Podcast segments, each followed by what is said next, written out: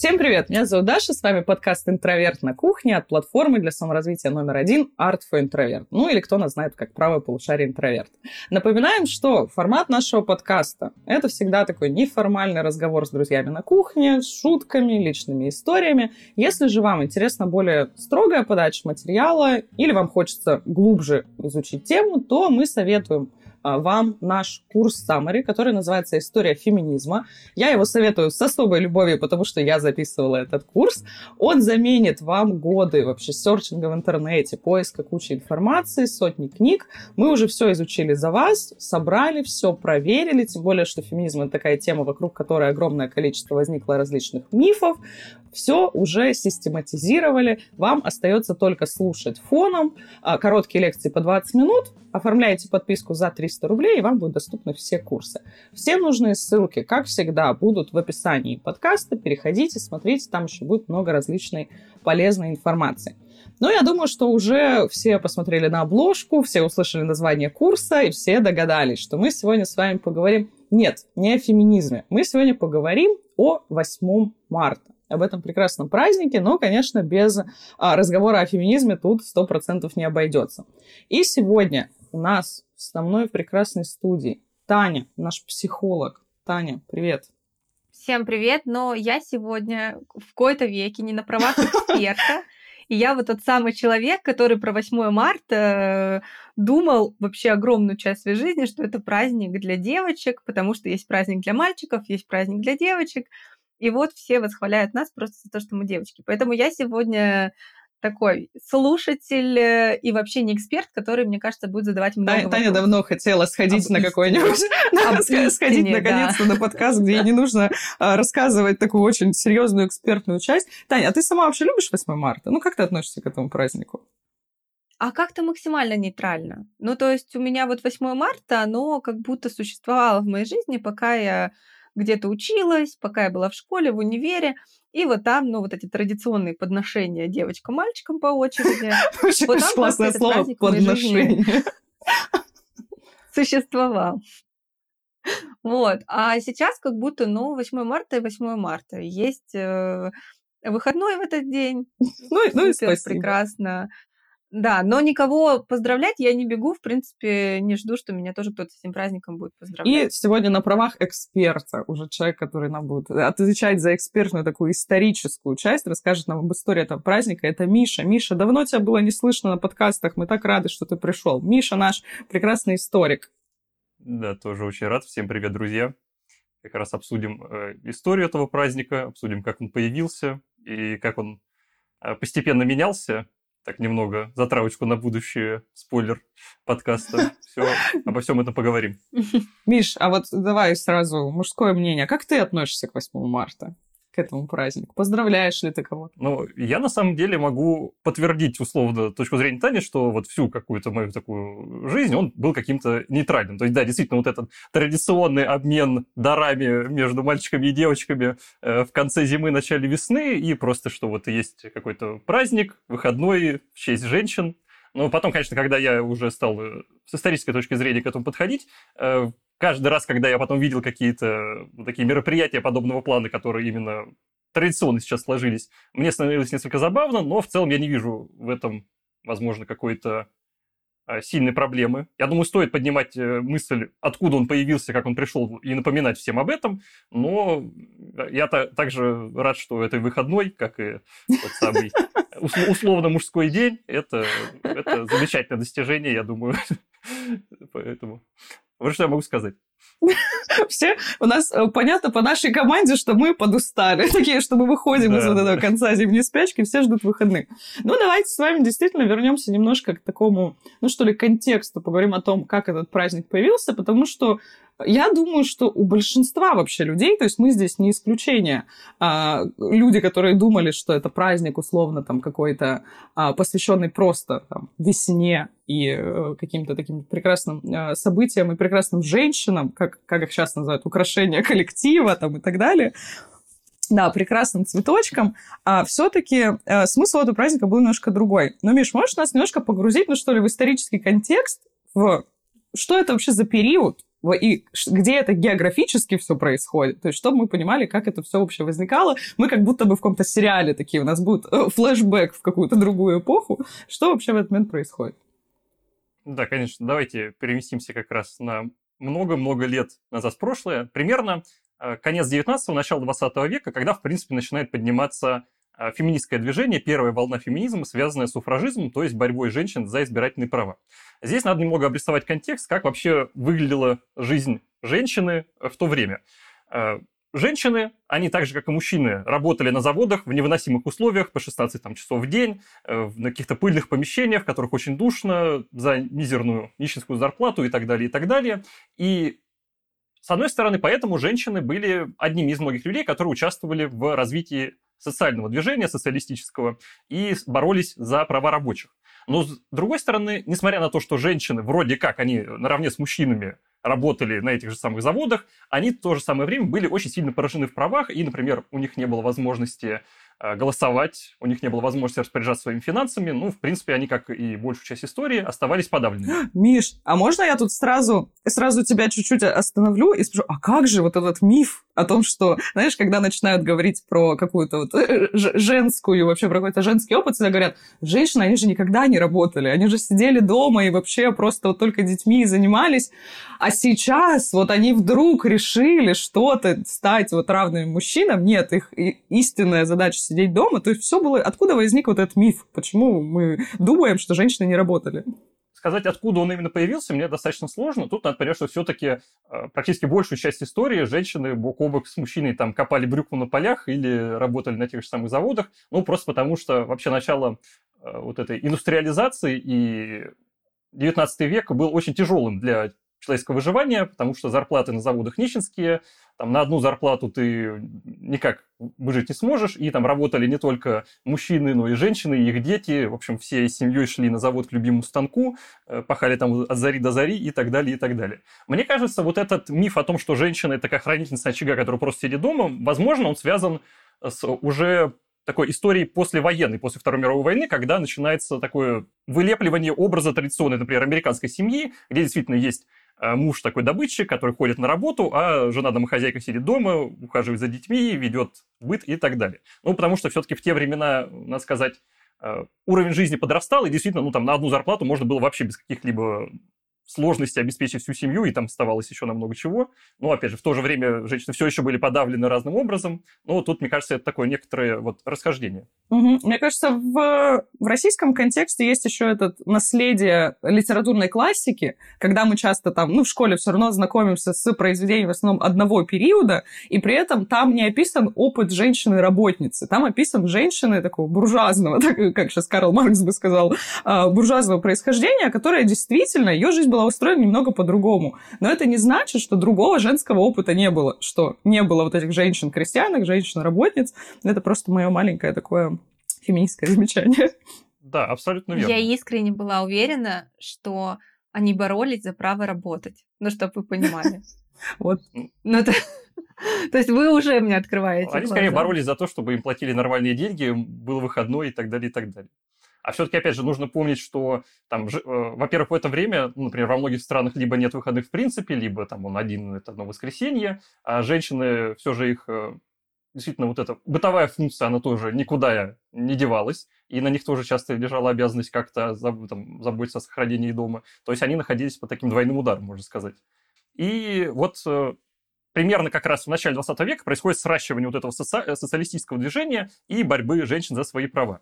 Э, если мы вернемся снова к празднику 8 марта, как он появляется, э, условным первым таким его истоком можно назвать как раз демонстрацию женщин-работниц фабрик Нью-Йорка в 1908 году. Они там впервые вышли в конце февраля с требованием своих прав. Они выходили в воскресенье, потому что это был единственный выходной, то есть они не могут выйти в рабочий день, а по воскресеньям при этом э, там тоже были законы о том, что нельзя собирать э, большие митинги. Э, ну, в общем, там вроде как все прошло мирно. Много женщин прошло с такими действительно ну, важными, полезными требованиями. И вот вроде как именно вот этот митинг, он стал такой отправной точкой в истории праздника 8 марта. Хотя у него все еще, ну, то есть не просто так, что прошел один митинг, все сказали, хорошо, вот теперь в этот день мы постоянно каждый год в честь его памяти будем праздновать. История тут была, продолжалась несколько дольше.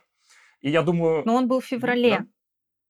Ну, митинг был в феврале. Да, да, там вот как раз в конце февраля он был проведен. И там как раз было принято решение проводить каждый год такие митинги в последнее воскресенье февраля.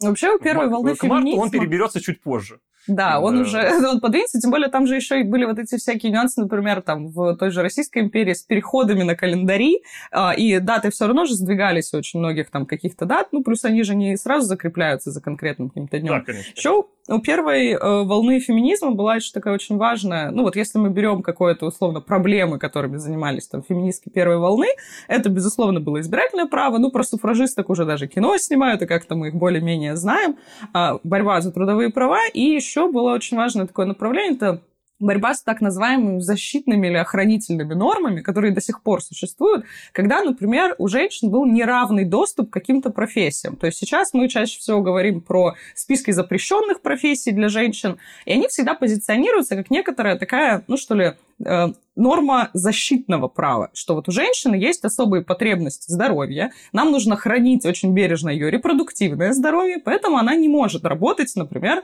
ну, когда очень долгое время у нас существовала вот эта проблема с машинистками метро, что вот она может любую работу выполнять, но вот метро как-то очень плохо влияет на ее репродуктивное здоровье. И под видом этих норм, конечно, ну, ни о какой защите, о какой заботе, наверное, речи не шло, потому что это, наоборот, ограничивало доступ женщин к работе довольно высокооплачиваемой, которую бы она могла выполнять, но э, при этом работа на заводе в очень тяжелых, как мы понимаем, условиях, она почему-то не казалась какой-то очень вредной для а, женщин, тем более это часто были производства, в которых вообще отсутствовала хоть какая-то охрана труда, то есть нужно понимать, что это не заводы современные, да, какие-нибудь, когда приезжаешь на экскурсию на завод, а там все такое чистое, красивое, все очень безопасно классно выглядит. Нет, это очень сложные условия труда, и которые были часто сопряжены и с риском травматизации, и с риском вообще просто, ну, это, это всех касалось, и детей, и мужчин, и женщин, что часто можно было потерять здоровье на этом производстве, потому что, ну, там, работа с различными химикатами, какими-то веществами, она, ну, никому не делала очень сильно э, хорошо, ни для какого здоровья. Ну да, действительно так. И вот как раз э, вместе с э, многими социальными требованиями просьба о нормальных условиях труда, она была как раз у женщин тоже одной из первых. Но это принципе, распространялось на все рабочее движение тех времен, потому что, ну, действительно, там, э, не позавидуешь тем людям, которые трудились там, в начале 20 века на этих предприятиях. И, и как Миша очень верно заметил, что происходит это сращивание вообще социалистического движения, которое, по сути, борется тоже за трудовые права и, по сути, критикует капитализм, и сращивается феминистское движение такое, которое только вот начинает набирать как-то свой а, организованный вид. И здесь я хочу немного вообще, ну, скажем так, главный, что ли, тезис вообще фем-социализма э, заявить, потому что все-таки феминистки, социалистки, феминизм это очень неоднородное движение. С самого начала своего существования ему приходилось, ну что ли, разные какие-то системы предлагать. И вот фем-социализм это очень такое активное, мощное движение внутри феминизма.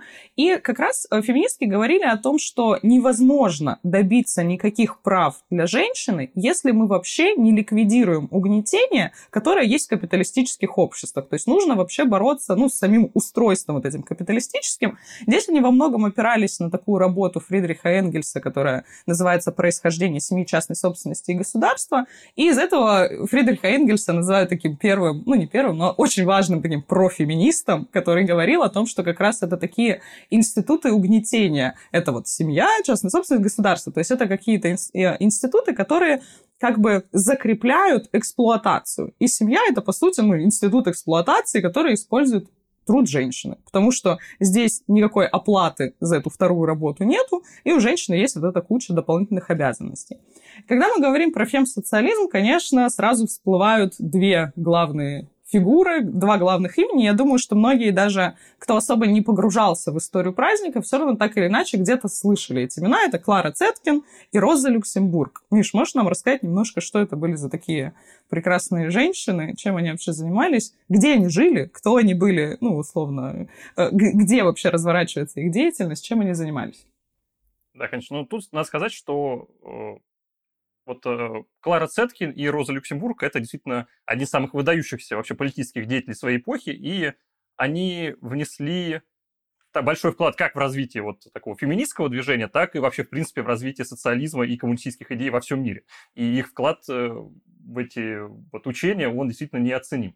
Это были немецкие э, коммунистки, ну, Сперва они э, там были социал-демократками, потом они стояли у истоков немецкой коммунистической партии. И вот, например, Клара Цеткин была как раз, по сути, женщиной, которая придумала вот этот международный э, праздник э, такой женской солидарности. Она как раз, э, там, был создан конгресс, на котором представители разных пар социалистических движений женщин из нескольких стран приехали и сказали, что, в принципе, да, отличная идея сделать такой день, который вот подчеркивал бы наш вклад в борьбу за и свои права, и в целом за развития рабочего социалистического движения, и с тех пор именно, э, вот можно сказать, что Клара Цеткин была основательницей э, этого праздника. Но, опять же, там не было выбрано какой-то единой даты, все это примерно где-то в марте все происходило. А если говорить об их вкладе в как раз социалистическое движение, надо сказать, что, э, ну, во-первых, они как раз очень много рассуждали о роли женщины в обществе, о роли женщины в коллективе, в трудовом, в государстве и так далее, и так далее. И очень многие размышления и очень многие дальнейшие люди, которые говорили о женских правах, они стоят именно на их идеях. И, например, именно одни были одними из первых людей, которые, в принципе, создали коммунистическую партию Германии. Ну, там э, процесс раскола вот социал-демократов немецких на коммунистов и социал-демократов – это достаточно интересная тема. Ну, ладно, здесь мы ее немного опустим. И э, в целом они такие очень действительно ну, значимые фигуры во всем социалистическом движении. То есть, в принципе, да, мне кажется, даже люди, которые, э, в принципе, особо там не знакомы и не с историей, и не с историей феминизма и так далее, ну уж имя Роза Люксембург, Лара Цеткин, как-то оно э, явно должно быть на слуху, да, хоть, хоть день-то они его явно, э, мне кажется, слышали. И... Тань, ты слышала эти имена до сегодняшнего дня? Да, я, конечно, слышала эти имена, я знала, что ну, вот, это про феминизм, но я не знала как бы конкретно откуда они, конкретно что они сделали. И вот мне сейчас стало интересно, а они были чисто вот как политики или они прям были из рабочего класса с вот тех самых заводов? Ну, у них, э, в принципе, разная судьба. И тут нельзя сказать, что они прям, знаешь, ну, прям выходцы из самых таких низких э, слоев общества, которые внезапно поднялись наверх. Все-таки все равно в те времена, чтобы быть заметным политиком, особенно там в таких регионах, нужно более или менее привилегированное происхождение все-таки иметь. То есть вот э, Роза Люксембург родилась в буржуазной такой семье еврейского происхождения. Клара Цеткин, в принципе, тоже имела достаточно буржуазное происхождение. То есть э, они не поднимались уж прям с самых таких, э, самого дна общества, грубо говоря, но э, это все-таки такой характерный момент для тех времен, потому что, ну, тогда сложно было без какого-либо капитала здесь даже пересечение есть с тем же Карлом Марксом и Фридрихом Энгельсом, хоть они, ну, чуть пораньше существуют, ну, да, да. как бы, ну, не, не сильно, но при этом здесь такая же же происходит история, что Фридрих Энгельс, он был потомком а, человека, который был, по сути, вот этим капиталистом, у которого было там производство, вот, мануфактура ткаческая и так далее, то есть, ну, по сути, он сам был вот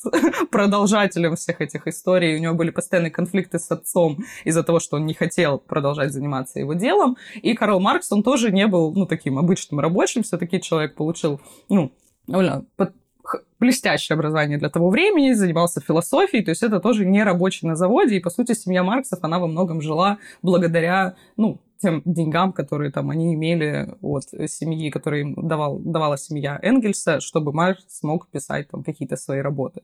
То есть здесь это всегда тоже такая история о том, что, ну, просто обычными рабочими они, по сути, не были. А, Миш, с Лениным, да, по-моему, такая, ну, похожая же история. Он же тоже не сказать, что вот из обычной рабочей семьи. Ну да, да, то есть у него тоже происхождение такое вполне себе которая имеет определенные бонусы, можно сказать. То есть, э, ну, условно такая интеллигентская. Ее нельзя уж назвать прям какой-то обесп... очень обеспеченной, очень богатой, но, тем не менее, в принципе, неплохая, так скажем. Так очень условно. Предлагаю по чайку здесь не про то, что мы пытаемся уличить кого-то в лицемерии, что вот вы были, не были рабочими, но пытаетесь бороться, просто это такая действительно примета а, времени того, что, а, ну, рабочие, люди из рабочих семей, ну, представьте, вот вы, например, там, ребенок из рабочей семьи, и вам с самого детства приходится уже участвовать, тоже делать свой экономический вклад в эту семью, тоже работать уже, ну, не наравне со взрослыми, тоже очень много и, и довольно тяжело, и там уже про какое-то академическое образование, конечно, речь не идет, ну, потому что что это определенная такая социальная группа, поэтому многие как раз там активисты, какие-то политические деятели, они все-таки немножко из другой социальной были э, прослойки.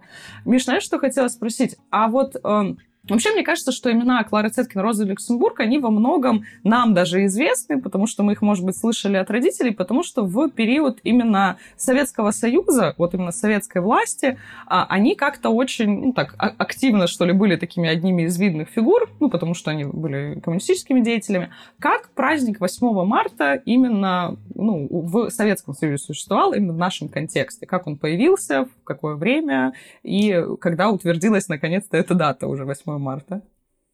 Здесь вообще стоит сказать, что дату 8 марта, которую традиционно мы считаем Международным женским днем, ее как раз, а, ну, она имеет российское происхождение. Здесь вот стоит сразу об этом сказать. Почему именно 8 марта? А, вообще, история была такая. Ну, в Российской империи все те процессы, которые там были справедливы для США, о которых мы говорили, для Германии, они были справедливы для Российской империи. Женщины работали на заводах, а, в очень тяжелых условиях. Особенно это усилилось во время Первой мировой войны, э, когда еще большое количество мужчин ушло на фронт, и еще большему количеству женщин пришлось включиться в трудовую жизнь. И в, вот ближе к концу, уже так условно, в середине, ближе к концу войны начинаются проблемы в России с, со снабжением городов, э, там логистические трудности, становится мало хлеба, и начинаются первые хлебные такие условные э, волнения в том же Петрограде.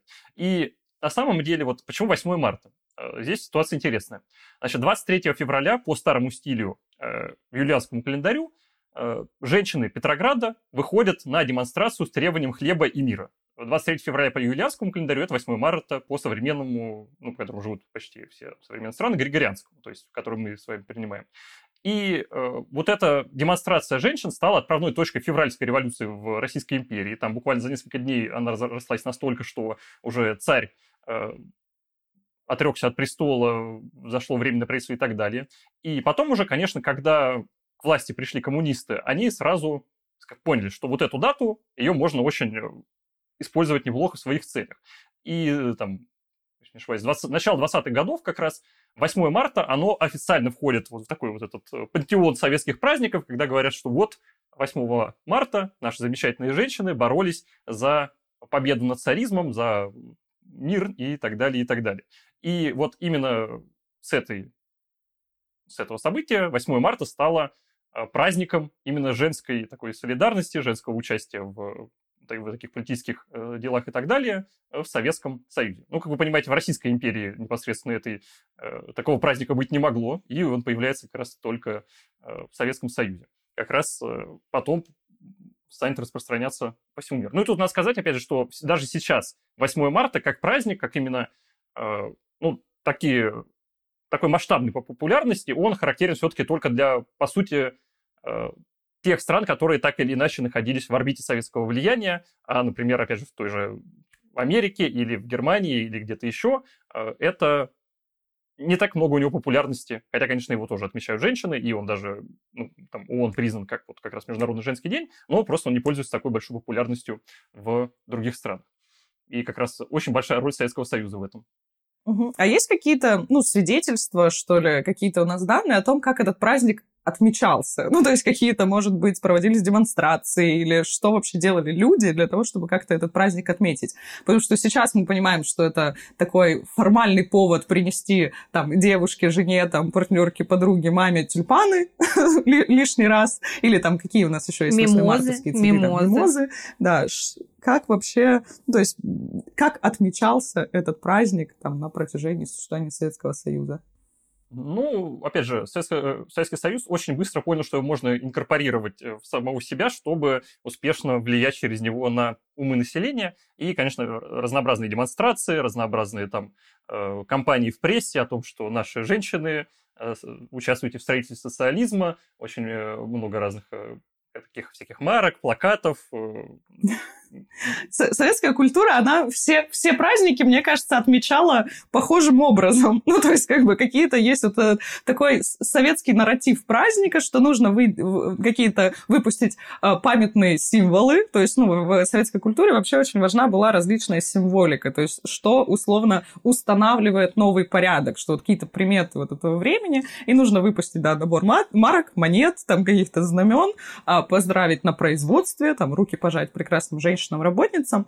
Я хотела еще такой момент затронуть. Э, часто говорят о приходе советской власти, вообще установлении советского режима, о каком-то, ну, таком, что ли, золотом веке для женщин. Что это была какая-то вообще абсолютно прекрасная эпоха, когда женщины наконец-то получили а, все права, и мы понимаем, что огромное количество профессий было тогда освоено женщинами. Мы находим это даже, ну, отражение этого процесса даже в языке, потому что у нас есть довольно много феминитивов, которых сегодня так сильно все боятся и так сильно все вообще критикуют, но, например, там слова «шпала-укладчица», которая тоже, по сути, является там феминитивом, отражает то, что женщины тогда пришли в эту профессию. Нужно было как-то обозначить тех женщин, которые работали. Миш, насколько вот это миф или не миф, вообще как меняется положение женщины а, в начале советской власти? Действительно, все было так вот радужно и прекрасно. Это на самом деле совсем не миф, потому что советская Россия действительно она стояла в авангарде вообще таких расширения женских прав. Э, то, что получили женщины в России после революции в октябре и после установления советской власти, такого не было вообще ни в одной стране мира. То есть они получили доступ э, к избирать, ну, избирательное право, доступ к распоряжению своими финансами, доступ к выбору работы, к обучению и так далее. То есть женщины, э, по сути, вот в первые годы действительно было достигнуто ну, практически полное равноправие. Здесь, кстати, очень большой вклад в развитие женских э, прав и женского движения в Советском Союзе внесла э, Александра Калантай, тоже одна из э, очень значимых участниц и феминистского, и социалистического движений. И действительно, в первые годы советской власти ну, это равноправие было просто практически абсолютным. То есть такого количество возможностей, которые были у женщин в первый год советской власти, их вообще не было ни в одной стране мира. Ну, то есть шутка ли, что там в Соединенных Штатах Америки женщины в 50-х годах, они не могли получить какую-нибудь кредитку без разрешения мужа, а в Советском Союзе в 20-е годы э, женщины спокойно распоряжались своими деньгами, как они этого хотели. Но потом уже постепенно все-таки начинает это меняться, потому что, э, во-первых, все-таки женщины, они ну, их можно, раз они у нас все равноправные, действительно, их можно а, снова отправить работать на заводы, и это очень поощрялось. Но, с другой стороны, потом приходит э, сталинское время, и оно начинает этот вот, потихонечку откатывать все те преобразования, которые были сделаны. И снова начинает э, вводиться вот этот культ такой женщины, с одной стороны, труженицы, с другой стороны, э, хранительницы домашнего очага, и тут снова женщины попадают под молот и наковальню. То есть они, с одной стороны, должны работать на предприятиях, заводах, в колхозах. С другой стороны, они должны ухаживать за детьми и вести весь домашний быт. И с этой точки зрения женщинам уже потом, 30-е, 40-е годы, конечно, становится э, сложнее жить, существовать, потому что ну, на них оказывается двойное давление. Хотя, конечно, там, Советский Союз очень пытался помогать женщинам с тем, чтобы они могли как-то э, обе этих функции реализовывать э, адекватно. Там огромное количество, например, было благ которые помогали материнству, как раз там все эти ясли, детские садики и так далее, они происходят именно из тех времен, огромное количество способов поддержки женщин, но, в общем-то, действительно, постепенно это отошло на второй план. Ну и постепенно вот где-нибудь там к уже такому зрелому СССР э, женщины, роль женщин, она вот примерно такая, как в современной России, она с тех пор, мне кажется, так э, сильно в глазах общественных э, с тех пор не эволюционировала, вот примерно у нас сложились такие обстоятельства. Ну, я, насколько помню, вся эта помощь, э, ну, материнству, она была такой жестковатой. То есть там э, не то, что у тебя есть возможность отдать ребенка в садик через два месяца после родов, а ты как бы должна отдать ребенка в садик через два месяца после родов и выйти на работу. Иначе ты тунеядец. Ну да, такой аспект, конечно, тоже был. Времена были суровое житие было тяжкое. Ну, жизнь была сложная. Вот сейчас, э, Таня, как психолог, да, э, можешь нам тут прокомментировать, насколько, ну, с точки зрения именно воспитания ребенка, что ли, ну, э, окей такая ситуация, когда очень рано женщина выходит на работу и передает, например, там ребенка, ну, большую часть воспитания яслям и прочим каким-то институтам. Вообще в том, что женщина выходит рано на работу есть, конечно, некоторые, некоторое влияние на психику ребенка, потому что ему нужен постоянный эмоциональный и тактильный контакт. Но при этом, если там мама, ну, первые полгода точно нужно быть с ребенком, вот так я скажу на 100%. А дальше уже, если мама передает заботу о ребенке кому-то из таких же значимых взрослых, то есть если это папа, если это бабушка, кто тоже там по любому писку, визгу придет, обнимет, пожалеет, по головке погладит, то, в принципе, на вот эту детскую базовую стрессоустойчивость и чувство безопасности, ну, влияния кардинального не произойдет. Но если мы говорим про ясли, то там как бы совершенно другая история, там как бы никто с тобой никто тебе не обеспечит такое же вообще внимание, как это могли бы обеспечить дома. То здесь, конечно, с точки зрения детской психики это нехорошо, и здесь идет нарушение ну, восприятия стресса. То есть ребенок постоянно находится в стрессе, а, его организм адаптируется, там метилируются гены, которые отвечают за восприятие стресса, да, чтобы как бы ну, замедлить э, процесс физиологические стрессовой реакции. Вот. И потом, когда как бы уже ребенок вырастает, и там действительно начинаются стрессовые ситуации, там начинается гормональная перестройка в подростковом возрасте, то там, конечно, очень тяжело и с поведением, и с реакцией на сложности, и вообще с непониманием, что с тобой происходит. Так что вообще вот это вот добро обязательно отдай ребенка в ясли в два месяца, ну, не такое уж и добро. Но сейчас, кстати, мне кажется, что мы в этом продвинулись, потому что сейчас у нас ясли тоже есть, если я не ошибаюсь, с 9 месяцев, но это все абсолютно добровольная история, и если ты хочешь, ты до трех лет имеешь право как бы сидеть с ребенком, и продвинулись с точки зрения того, что, насколько я помню, в Советском Союзе, Миш, поправь меня, если я не ошибаюсь, если я ошибаюсь, точнее, а, насколько я помню, именно в Советском Союзе была такая история, что а, многодетная семья считалась с какого-то очень большого количества детей, и, в принципе, там также действовал этот принцип пару месяцев и на работу будь добра. То сейчас, мне кажется, вот эта поддержка материнства, она чуть-чуть шагнула вперед, и сейчас есть там даже на второго ребенка, если у тебя маленький ребенок еще первый, и социальные няни, которые, в принципе, к тебе домой придут и тебе помогут, и постирают, и погладят, ребенка покачают, отпустят тебя в магазин или на работу. И мне кажется, что ну вот именно сказать, что советская власть причинила какую-то какую-то большую радость женщине тем, что она должна была выйти на работу в 2-3 месяца, когда ребенку было, ну, я бы так не сказала. Потому что, конечно, с точки зрения рабочего равноправия, может быть, это и окей, но с точки зрения того, что ну, не каждая женщина, в принципе, хочет оставить своего ребенка, и это тяжело эмоционально, оставить своего ребенка и уйти куда-то, когда он еще малыш. Я сама помню, я, ну, как бы я добровольно вышла работать, я добровольно повела ребенка в садик в полтора года, но как только я поняла, что такое садик, и как только, в принципе, у меня сын понял, что такое садик, и начал реветь каждое утро, я отдавала его в садик, выходила в сквер и сидела сама ревела на скамеечке.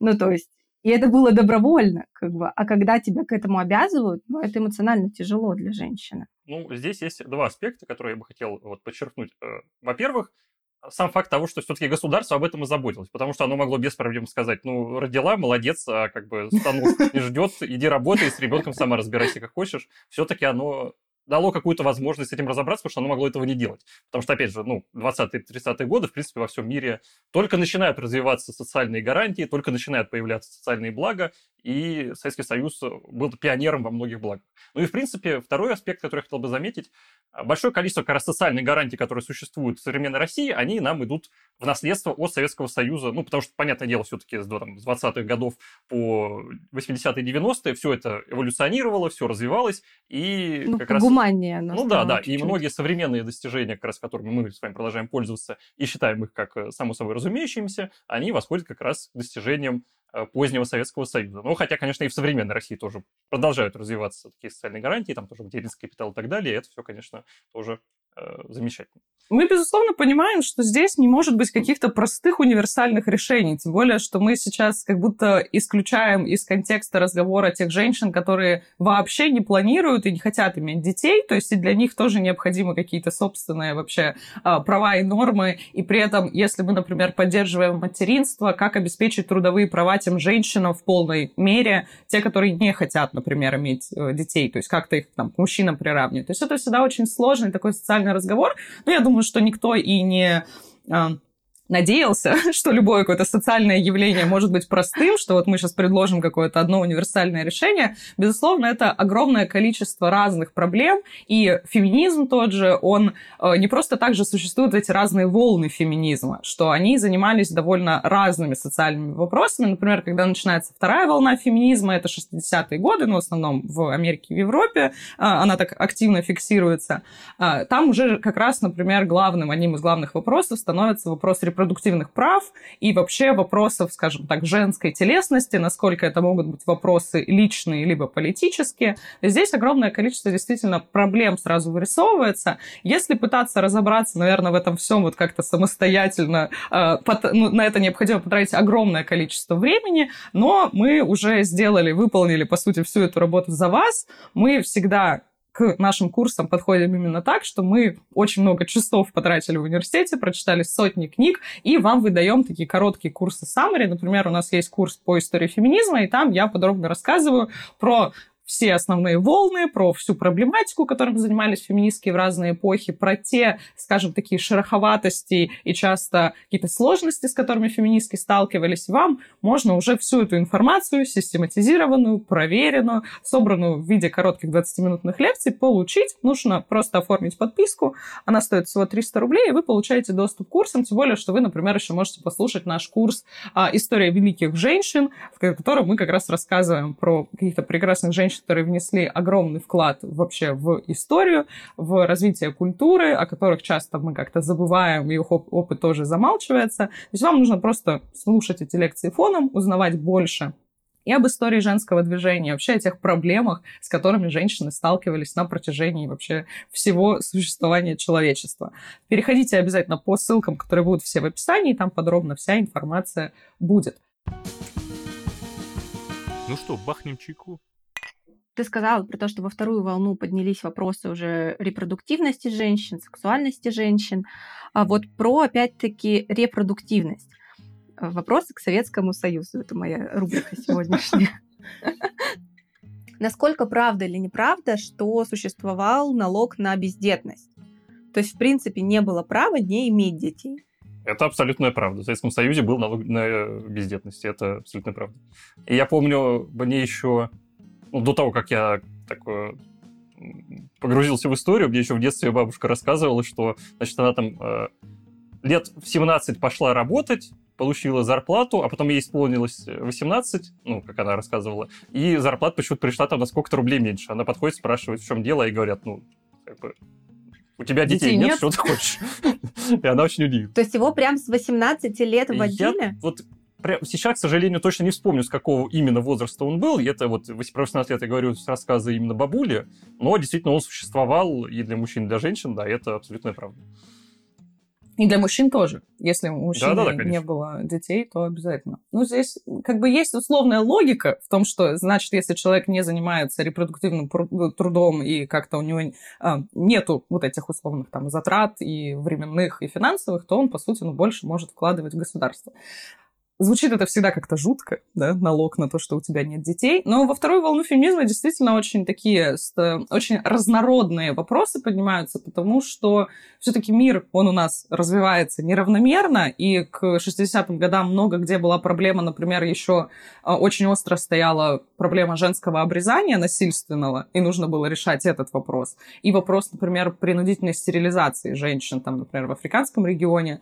То есть, а, а в, например, Америке, в Европе Европе вопросы уже действительно были, ну, немножечко другие все-таки. Поэтому во второй волне... Ну да, тут налог на бездетность Да, и- очень даже гуманная И история. при этом до сих пор, то есть фе- феминизм до сих пор очень неоднороден, потому что ситуация в мире может быть очень разная, и в разных регионах разные женские вопросы, вопросы женского опыта становятся актуальными, потому что где-то это действительно там а, больше идет борьба за репрезентацию в медиа, там а, уч- учет какого-то женского опыта в истории, а где-то это до сих пор основными вопросами остаются проблемы насилия, проблемы а, действительно принудительной стерилизации и так далее. То есть здесь э, у нас мир, мир очень неоднороден а, в вопросах феминизма.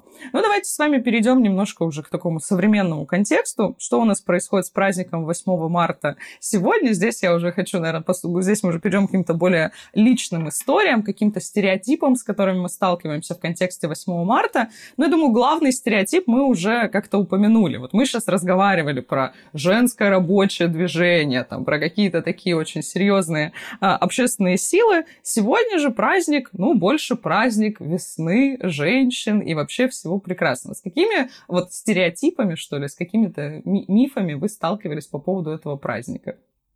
Может быть, вас как-то интересно поздравляли, Таня, где-нибудь в школе? Ой, я могу рассказать про, а, ну, такие вот школьные поздравлялки туда-сюда. Вот. И у нас классная руководительница в начальной школе была прям помешана на том, чтобы каждый год придумать что-нибудь новенькое э, в поздравлении с 23 февраля и с 8 марта. И я помню, что когда-то мы просто покупали одинаковые подарки, ну, то есть как бы всем мальчикам одинаковые подарки, и все мальчики покупали девочкам одинаковые подарки. И мне кажется, ну вот если уж прям хочется отмечать эти гендерные праздники, ну вот в таком варианте это самое окей. Но ее фантазия на этом не остановилась, и один раз я помню, что у нас было... Короче, мы готовили представление, Творческие и номера. 23 февраля мальчики должны были для девочек исполнить что-то, и потом как бы 8 марта, ну не то, что там мальчики что-то приготовили, нам показывали, а мы восхищались и радовались. Нет, что мы сами к 8 марта должны были приготовить поздравления, чтобы мальчики оценили, какой мы прекрасный пол. Как-то как очень не- не- не- несправедливо. Но, с другой Ну, стороны, логика праздника сохраняется. Женская солидарность, женская независимость. Покажите, какие вы независимые. Да, но это была не самая трешовая из школьных идей, ну, точнее, вот идея нашей классной руководительницы в начальной школе. Потому что, когда мы учились в четвертом классе, она решила такое прям полнейшее равноправие, я не знаю, как это еще сказать, устроить, и сказала о том, что, э, ну, причем мальчикам, я помню, мы купили одинаковые подарки, а именно на 8 марта она сказала мальчикам, вот кто что кому хочет подарить, тот тому и подарит. И нас всех девочек выгнали из класса, мальчики достали свои подарки и ходили, типа, по партам, раскладывали подарки. Ну, понятно, что мы там стояли за дверью, такие, ой, а что там будет, что там будет. И мы пришли, и у каждого там гора каких-то подарочков мелких, не мелких. Но понятно, что у кого-то эта гора была больше, у кого-то эта гора была меньше, у кого-то в этой горе лежало три открытки, а кому-то там подарили что-то такое более ценное, более значимое. И это просто был, ну, началась такая война после этого 8 марта. Учительница хотела как лучше, а получилось как у кого-то Дайсон стоит в, в чех- в чехле в коробке, а кому-то Ну, примерно, да. Самые, самые красивые помню, девочки в классе. Что шли такие выяснения, а мне кто-то подарил какой-то кулончик. Ну, то есть, э, ну, такой, понятно, что это э, не какое-то там серебро-золото, просто какая-то бижутерия, кулончик кто-то из мальчиков подарил. И я помню, что шли такие потом выяснения, прям просто войны за внимание мальчиков. А кто кому что подарил, а кто вообще этой подарил, а кто той подарил. И мы пытали мальчиков, ты видел, ты не видел, кто подходил к партам и так далее. Но один мальчик, я еще помню, что с, ну, с того же 8 марта он, видимо, не запаривался и купил тогда открытки всем вот одинаковую пачку. Точнее, они были разные, но на одну тематику. И там были всякие цветные, фото, ну, фотографии цветных гекконов и лягушек. И очень ну, такой, ну, странный Ну, он просто разложил царевны лягушки. А как вас... э, И ты не, ты не помнишь какие-то именно поздравления? Ну, то есть, вот, условно, с чем вас поздравляли и что вам говорили? Потому что я из своей школьной а, юности помню вот набор весь этих клише о том, что вы у нас самые красивые, вы у нас Ну, самые прекрасный добрые. пол, да, что вы красивые, что, ну, мы вас, мы вас защищаем, ну, это, наверное, больше к 23 февраля, но вот что вы такое прям украшение нашего коллектива. Ну, такая очень клишированная фраза. И, кстати, я тоже помню, что, наверное, ну, может быть, не в начальной, но вот не в старших классах, то есть в пятом-шестом классе а, ко мне подошел брат мой и сказал, «Поздра- ну, а я, по-моему, даже я на него что-то решила поднаехать, а что ты меня с 8 марта не поздравляешь? И он мне сказал, поздравляю, у тебя есть хоть какие-то права. И ну, у меня старший брат, а я ж вообще не понимала, о чем он. Я очень на него обиделась, пошла жаловаться родителям. Но мне мама такая, ну, он просто как бы решил, что он... Не, обра- не обращай внимания. Да, не обращай внимания. Ну, типа, что вот он, он, он узнал, видимо, историю праздника и решил мне там 11-летний вбросить свое презрительное отношение к моим хоть каким-то правам. Миш- Миша, а ты помнишь, вы поздравляли девочек в школе? Нет, да, это, конечно, было. Ну, вообще, в принципе, то есть, да, как э, всю какую-то сознательную жизнь, это выглядело так, что вы там, конечно, собираете какие-то сколько-то денег, потом это как-то централизованно происходит, вот этот э, передача подарков э, девушкам. Э, В принципе, это продолжалось э, очень долгое время, и там, опять же, где, где- если брать какие-нибудь, мне кажется, э, такие коллективы, ну, с большим количеством э, людей старшего поколения, наверное, это и до сих пор примерно таким образом, наверное, и выглядит. Но у меня есть просто воспоминания, как, знаете, еще вот... То есть это у нас происходило как централизованно, и вот это время, когда еще подростки, особенно мальчики, очень нелепые, класс восьмой типа, и мы что-то стоим какой-то шеренгой э, перед девочками, что-то там как-то их поздравляем, потом каждый даем по цветочку, это было, конечно, э, забавно Ну, мне кажется, у вспоминать. всех это был какой-то фестиваль неловкости всегда. Я Да, просто да, да. помню тоже своих вот этих одноклассников, которые а, сбиваются, читают какие-то стихи, которые они пытались выучить. Я еще, знаете, какую вспомнила штуку? Такой тоже, ну, условный стереотип или какую-то идею, которую часто можно услышать по поводу вот этих всех гендерных праздников, что с 23 февраля, так как это День защитника Отечества и все-таки день, связанный с Днем Красной Армии, необходимо а, поздравлять только мужчин, которые служили. Я еще слышала такую идею о том, что с 8 марта нужно поздравлять женщин, только у которых есть дети. Потому что они вот уже настоящие женщины какие-то. А пока вот вы девочки какие-то непонятные еще маленькие, вас вот с Днем женщин а, не нужно поздравлять. Вы сталкивались с такой идеей? Что про это думаете? Ну, мне кажется, я только с этим сталкивался только в формате странных шуток в интернете, которые, ну, знаете, вот, э, которые появляются каким-то естественным образом, когда там э, пишут, что там не служил ни мужик, и тут появляется вот эта естественная ироничная реакция. Мне кажется, я только в формате шуток с таким сталкивался, никогда в жизни такого реально не слышал. Меня один раз поздравили. Ну, то есть э, я с этим не сталкивалась, что типа я не, мы не будем тебя поздравлять, ты не рожала. Но вот когда действительно у меня появился ребенок, и 1 и 8 марта, мне кто-то написал, я прям не помню, кто это был, ну, что типа, вот теперь тебя можно Статус женщины нужно заслужить. Как нам говорила Симона де Бувар, женщины не рождаются, женщины становятся.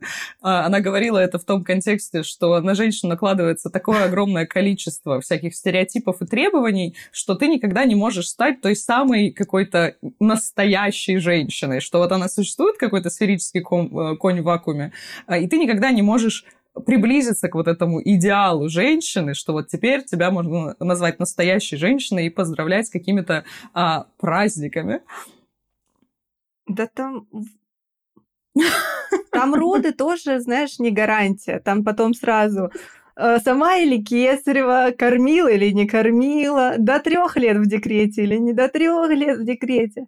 То есть там потом еще надрожало, очень пошли много вот этих выдвигается, и критерии. причем часто противоречащих друг другу каких-то таких стереотипов, что, с одной стороны, ты вроде и должна и за карьерой успевать, потому что иначе ты какая-то несостоятельная домохозяйка, вообще никому не интересная, но при этом тебе нужно еще успевать там и детей рожать, и борщ варить и так далее. Тем более, что сегодня все равно у нас такой консервативный крен происходит, и вот эта роль женщины, она действительно в обществе утверждается как такая, скорее, консервативная, что она должна вот заниматься там воспитанием воспитанием детей и так далее. Я здесь еще хотела обратить, наверное, ваше, ну, как-то у, у вас поинтересоваться, у вас спросить, а вот к старшим родственницам, то есть у вас, например, там мамы и бабушки, они относились к этому празднику так же или с каким-то отличием? Ну, потому что они воспитывались все-таки, ну, в большинстве своем, у кого родители поста- сильно уже постарше, они воспитывались еще в таком советском нарративе. У них как-то менялось, ну, было другое какое-то отношение, или тоже они относились к этому как к дню весны женщин и так далее?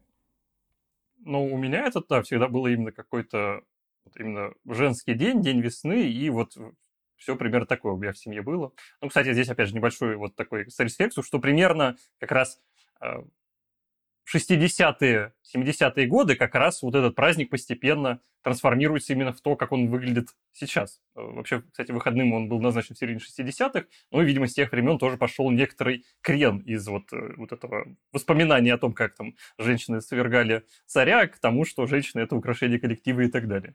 Э, ну вот, да, у меня в семье это именно такой более, вот такой взгляд, который устоявшийся сейчас, но мне кажется, опять же, что вот эти старшие поколения, несмотря на то, что они относятся к нему как так вот этот день э, весны условно и так далее, они как будто к нему более серьезно подходят, как будто это не просто вот, ну, что мы там, не знаю, можем с вами просто как по какой-то шутке по приколу обменяться, сказать, что вот у вас 8 марта и пошли дальше, а для них это как будто что-то более значимое. Вот у меня какие-то такие впечатления складываются. Мне мама, кстати, да, мы вчера с мамой разговаривали, она сказала, я уже купила всем подарки. Вот всем там своим вот этим родственницам уже всем все подготовила. Таня, у тебя мама отмечала 8 марта? Э, особо нет. Ну, то есть как-то у нас такое всегда, ну, праздник, праздник. Иногда там нам дарили цветы в честь того, что мы девочки. Вот. Но я, кстати, ну вот я покупаю маме и бабушке цветы 8 марта. Ну, точнее, уже не я, уже мой муж, я на него это переложила. Ну, я говорю, я девочка, при этом, ну, как бы, у меня даже нет ожидания, что вот мне тоже цветы полагаются. То есть я из какой-то такой традиции, что маме и бабушке надо подарить цветочки. Вот. А так, ну, как бы всегда 8 марта просто, ну, приятненько, что действительно выход из такой зимней спячки, и тут тебе еще есть возможность отдохнуть. Я помню, у меня мама, она всегда 8 марта еще готовила там какой-то стол, и я думала, у кого вообще праздник? Почему, собственно, происходит такая история, что вроде бы у нее праздник, мы там должны как-то, наоборот, обратить на нее внимание, но она там стояла, резала какие-то салаты, и вообще праздники для женщин это вообще удивительная тоже такая история, потому что а, все равно до сих пор сохраняется ситуация, что вторая работа, так называемая, то есть неоплачиваемый труд, который выполняют женщины по хозяйству, а он все равно больше выполняется женщинами. Конечно, ситуация, она немного может меняться, но, по крайней мере, статистика нам показывает то, что женщины, они в 2-3 раза больше этой работы выполняют. И каждый раз, когда какой-то праздник, и ты видишь, или там Новый год, вообще любые праздники, и ты видишь эту замученную маму, которая готовит все эти салаты, мне кажется, уже ненавидит в душе любые праздники, потому что еще необходимо там всем купить подарки, подготовить дом, убраться, там все это приготовить, и уже, мне кажется, никакого праздничного настроения не остается. Мне кажется, очень хороший такой вариант, что, может быть, как раз лучшим подарком часто для женщин будет это забрать у них какую-то часть их второй работы и разрешить им как-то морально, если они сами себе не могут иногда разрешить в силу устоявшихся стереотипов отдохнуть и ничего не делать, забрать у них эту работу. И, наверное, последний вопрос для того, чтобы как-то подвести этот итог, который я вам адресую. А как вы думаете, нужен ли вообще праздник 8 марта? Должен ли он существовать вообще в будущем? Или это какой-то уже пережиток? Или необходимо его, может, переосмыслить и как-то по-новому отмечать? Какие у вас есть мнения на этот счет? Ну, я скажу так, что я, в принципе, за праздники любые разные. Ну, просто праздники — это э, забавно, весело, не вижу в них ничего дурного. И ну, понятное дело, что вот те праздники, у которых, вокруг которых больше какого-то такого общественного согласия, а, они более интересны, как тоже какой-то Новый год там, и так далее. Но просто мне кажется, что действительно вспоминать борьбу там э, женщин за все их достижения, их вклад в развитие нашего общества и так далее, мне кажется, это было бы полезно. И Э, я думаю, что вот нужно его как-то попробовать переосмыслить, именно как попробовать как-то вернуться к истокам, может быть. И тогда было бы, мне кажется, все вообще замечательно. Тань? Я как, я как, знаете, как в универе. Спасибо большое за вопрос. Очень важная, актуальная тема. Потому что я вот действительно сижу и думаю, ну, А как бы вот я ответила на этот вопрос?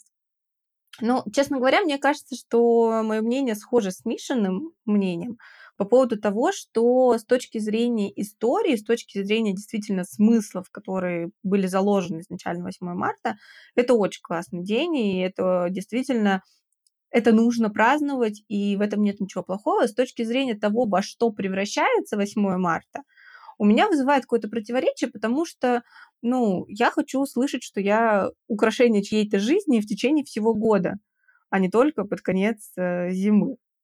Вот. И... Один, один день для дежурных цветов. Да, как бы если есть желание подарить девушке цветы, если есть желание поблагодарить девушку за то, что она есть в твоей жизни, ну, как бы 8 марта как будто очень не лучший день для этого. Вот.